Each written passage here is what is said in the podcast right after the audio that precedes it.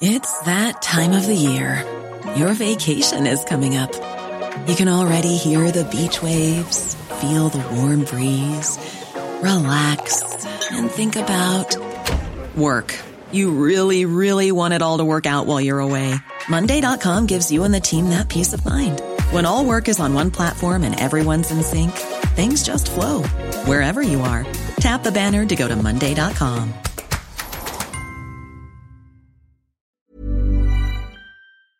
The Talksport Daily podcast is proud to be in partnership with Enterprise Rent a Car.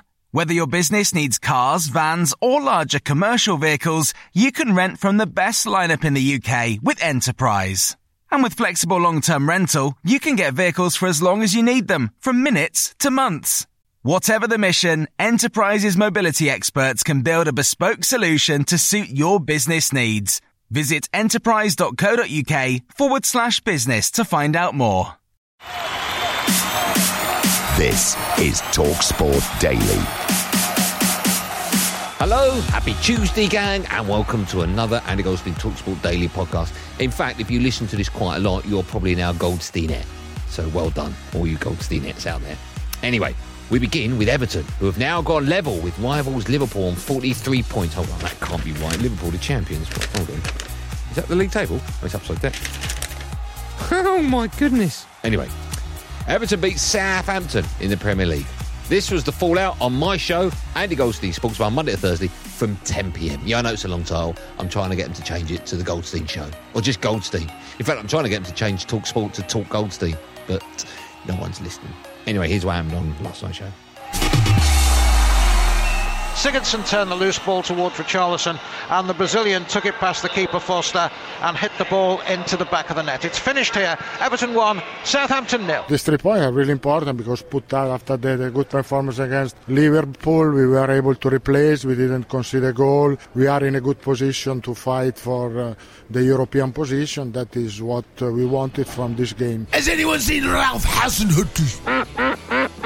Today uh, we subbed in three academy players. Uh, there were only academy players on the bench. Um, we know what we are, the situation we are in, but uh, yeah, uh, the rest you don't have to ask me.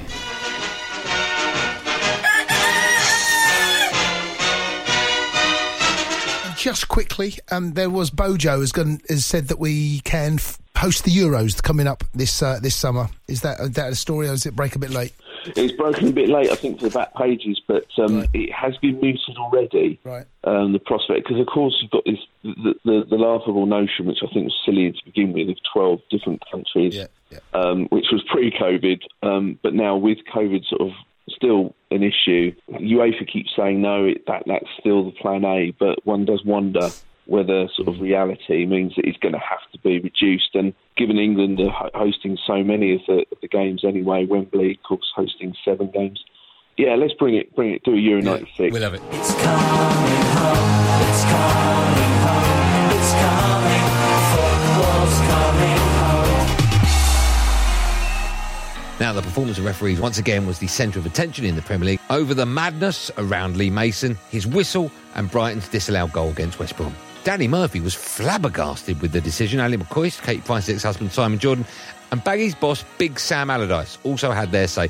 And, don't you know, the Times chief sports reporter, oh, look at me, I'm the Times chief sports reporter, Henry Winter, mm, sorry, Henry, suggested that referees should speak to the media after games, but that's never going to happen.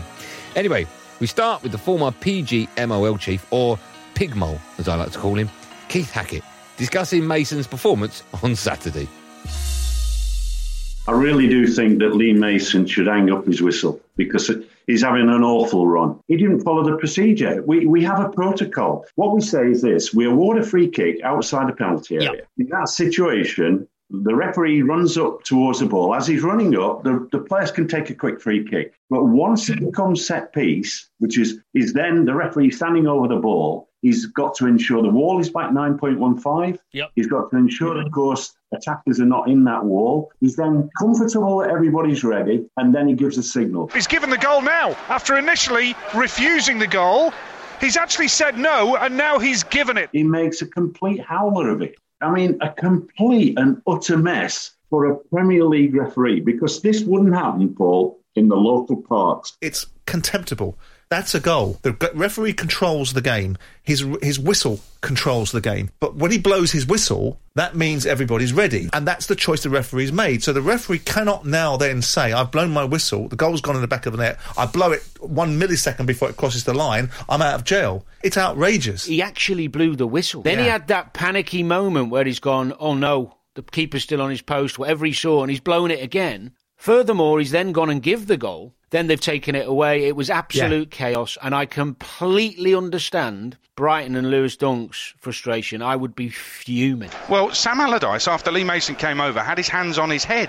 But he's actually got a result here because the goal hasn't been given. So I'm not even sure after the conversation with Lee Mason, Sam knew what was going on. It all stems around not just the controversial goal for me that was disallowed, but also for me having reviewed the the penalty situation, which uh, there was two against us, which everybody seems to forget. But the VAR decision has been awarded to Brighton Hove Albion. This could be a huge moment for them now.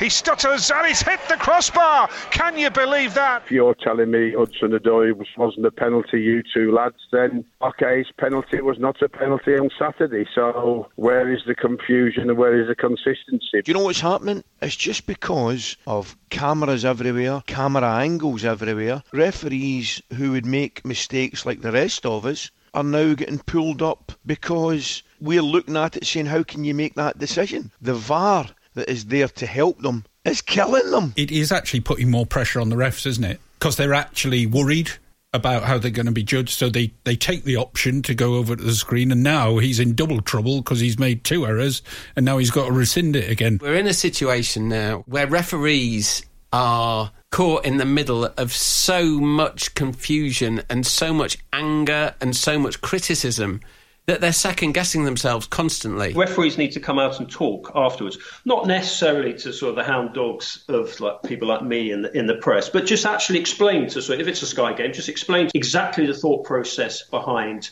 that decision. Or, I mean, you mentioned rugby earlier and, and cricket too. The referees, the, the umpires, whoever, uh, mic'd up and you can actually hear their thought process. And to be honest, VAR is a pretty poor experience if you're in the ground for, for, for players, for supporters, probably for viewers as well.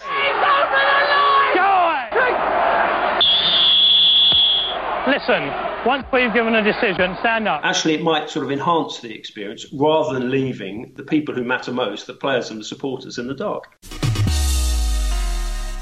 Now, why do Manchester United keep drawing nil nil in the big games? And is Bruno Fernandes all that? Yes, of course he is. Who who can doubt Bruno Fernandes? Ah, we're going to listen to Adrian Durham on Drive. Okay, I get it. Put into the net quite beautifully by Bruno Fernandes to give Manchester United the lead. There's questions about Bruno Fernandes against bigger clubs because he simply doesn't do it. Now, he's done some brilliant things and his goal tally is phenomenal, his assists and all that. But against the bigger clubs, Man United don't score, which means Bruno isn't turning up because he makes goals happen. Whether he scores them or makes them, he makes goals happen. And they just do not score against those big sides, Manchester United. You could look at the striker situation. Cavani was out, of course. Have hmm. they, is Martial good enough? Greenwood played there yesterday. Is he good enough? Is he old enough? And all that. We've seen Pep Guardiola function, his team function perfectly without a goal scorer, without an orthodox striker. So is Ole Gunnar Solskjaer, has he got that capability? The second best team in the country, apparently. Have they got the capability of functioning without a proper goal scorer in the team? Because City can do it. They can do it virtually blindfold. You have to go right back to the 1920s uh, since both of these fixtures uh, were goalless, because of course that was the score back at Old Trafford in October. Solskjaer has, has been there two years. He took the decision to let Lukaku go, and they still haven't replaced those goals. Now, home to Chelsea, they drew nil nil. That was Frank Lampard's Chelsea when others were working out Lampard's weaknesses. And away to Chelsea, Tuchel's Chelsea, he still hadn't worked out how to score. If you're going to make up 12 points against Manchester City, it's no good just saying, oh, well, they're, they're just better than us. You've got to work out how to close that gap. Man United haven't worked that out. Being second for Man United should not be a badge of honour. Yeah, Danny Murphy has said he's happy that Tottenham's Gareth Bale has proved him wrong, and Harry Kane must leave Spurs now or never. A bit like the Elvis song. Play the song. We haven't got the rights. Okay, fine. Forget the song. Anyway, we'll also hear from Ray Parlour, but first, this is Jamie O'Hara, claiming Spurs must now focus their season on winning the Emmerdale Cup, sorry, the Europa League. I think they can win it. I Yeah. genuinely do. If they play like they're all of a sudden they're playing, and all of a sudden you've got Gareth Bale who's firing on all cylinders, you've got Kane, you've got Son, Dele Alli who's going to be fresh for Europa League games, then of course they're they're, they're going to cause so many problems. And I, I think now it's just about keeping Bale fit. At 100% and hungry and picking and choosing that 11 at the right moment. Because apart from Dele Alli, who I think deserves to start in the Premier League, I think that 11 yesterday for Spurs is their best team. And Kane finishes with his right foot, and Tottenham lead. And Harry Kane back in the side, back among the goals. It looks like to me that this summer is the last opportunity to get that big move. I mean, never say never in football because clubs become desperate and a year later they might take a risk because they've got lots of money, a club like Man City. It's now or never. I think it's now or never for him in terms of winning trophies, competing at the top level for the next three or four years. A man of Harry Kane's talents wants to be winning Champions Leagues and Premier Leagues, doesn't he? Or whatever league he's in, whether it's you know La Liga even, which looks unlikely with the financial. The problem he's got is that with the pandemic and the effect it's had on certain clubs more than others, will they want to risk an outlay of 100 million plus and his wages? Compared to going for a, a, a Haaland of this world, And you'll never guess which man has popped up to get it. Less than 90 seconds on the clock. He's back in the starting lineup in the Premier League. It's Gareth Bale for Tottenham. I think uh, the West Ham game and yesterday's was, was great to see. But I was also in the camp where it looked like his best days were numbered and his athleticism and his sharpness wasn't going to be the same. Those two performances have, have stepped him up another level where, where I didn't think he could go. So I'm, I'm I'm happy to be proven wrong and I'd love to see him carry on this form. But seeing Gareth Bale with a smile on his face scoring goals is what all football fans love to watch. He's, he's, he's poetry in motion when he's playing at his best. What a great left foot. I've seen some wonderful goals over the years. The one at Upton Park he scored just before he went to Real Madrid. You know, once he gets and connects with that left foot, it's using the back of the net, or keeper's got to make a great save to to keep it out. And yeah, he showed that he is a top quality. Um, but you want to, you need to see it on week in, week out now. Now, the British Horse Racing Authority will not allow Gordon Elliott to race horses in Britain while Irish authorities investigate controversial pictures of him. Elliott has apologised after images showed him sat on a dead horse. On Talksport 2, racing journalist Emmet Kennedy condemned the actions of the former Grand National winning trainer. this image is not taken out of context. This image is horrific, and and it makes me sick to my stomach. And uh, it's quite difficult not to talk about it without getting emotional because of my love of horses and, quite frankly, my love of Gordon Elliott trained horses. Cause of Causes, he trained to win three times at the Cheltenham Festival. Sits the montage sits in my studio that I'm talking to you in right now. You know, I- I've I've met Gordon. I've I've spoken with him. I've worked with him. There was never any indication that anything like this would go on. But there is zero excuse for what he's done. There is zero excuse for for if it was a member of his staff, that member of staff would be would be fired on the spot and would be thrown out of racing instantly. Now, the new Sheffield Wednesday manager, Darren Moore, Moore, Moore, has been speaking to the media for the first time following his unveiling. He was asked by Talksport's James Avenger what excites him about this challenge. Here's Darren Moore though, and there's Johnson now. Was he first? It's Moore. It's in.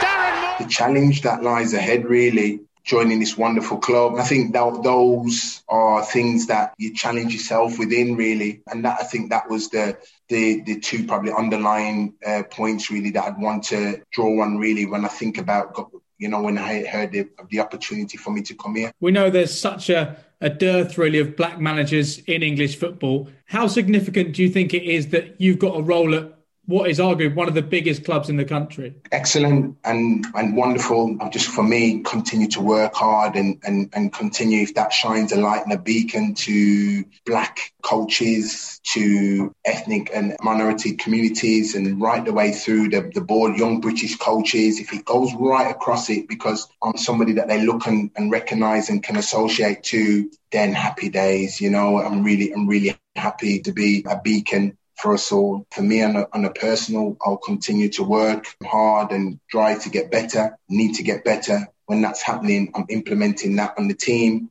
on the pitch, and, and certainly carrying it uh, in and around the support staff here at the football club. Now, the Wolves manager, Nuno Espirito Santo, has been speaking to the media ahead of their game with Man City tonight in the Premier League. Did he speak about the game? Sort of. This is his answer to the burning question. Why does Adama Traore use baby oil on his arms? And of course, we all know the answer to that. It's to make his arms look bigger. That's why I use baby oil on my. Anyway, becomes more slippery so he gets more advantage of his speed and talent I, I thought uh, honestly it was a fantastic idea by by the medical department who suggested that it came from the injury that he had in the shoulder that was caused basically because of holding of his arm and creating this this strong impact on his shoulder so he got injured from that and that was an option to to avoid it. And from there on he, he keep on doing it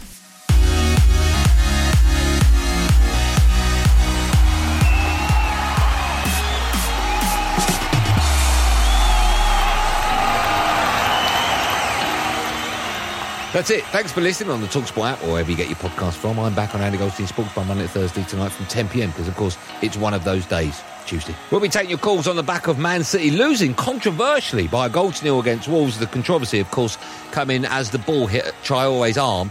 Caused baby lotion to splash into the eyes of Ederson, rendering him useless to stop the ball creeping over the line. Anyway, that's how I see it happening tonight. There will, of course, be another one of these Andy Goldstein Talksport Daily podcasts out first thing in the morning, so do what you've got to do to get it. Until then, thanks for listening. Be safe, everyone. Be safe. That was a podcast from Talk Sport.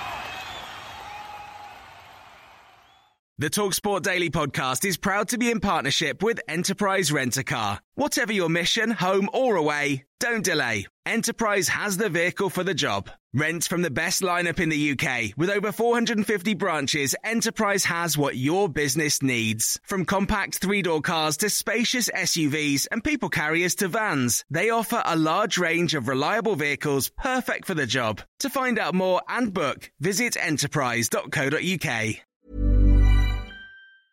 Hey, it's Danny Pellegrino from Everything Iconic. Ready to upgrade your style game without blowing your budget? Check out Quince. They've got all the good stuff shirts and polos, activewear, and fine leather goods, all at 50 to 80% less than other high end brands. And the best part? They're all about safe, ethical, and responsible manufacturing. Get that luxury vibe without the luxury price tag. Hit up quince.com slash upgrade for free shipping and 365 day returns on your next order. That's quince.com slash upgrade.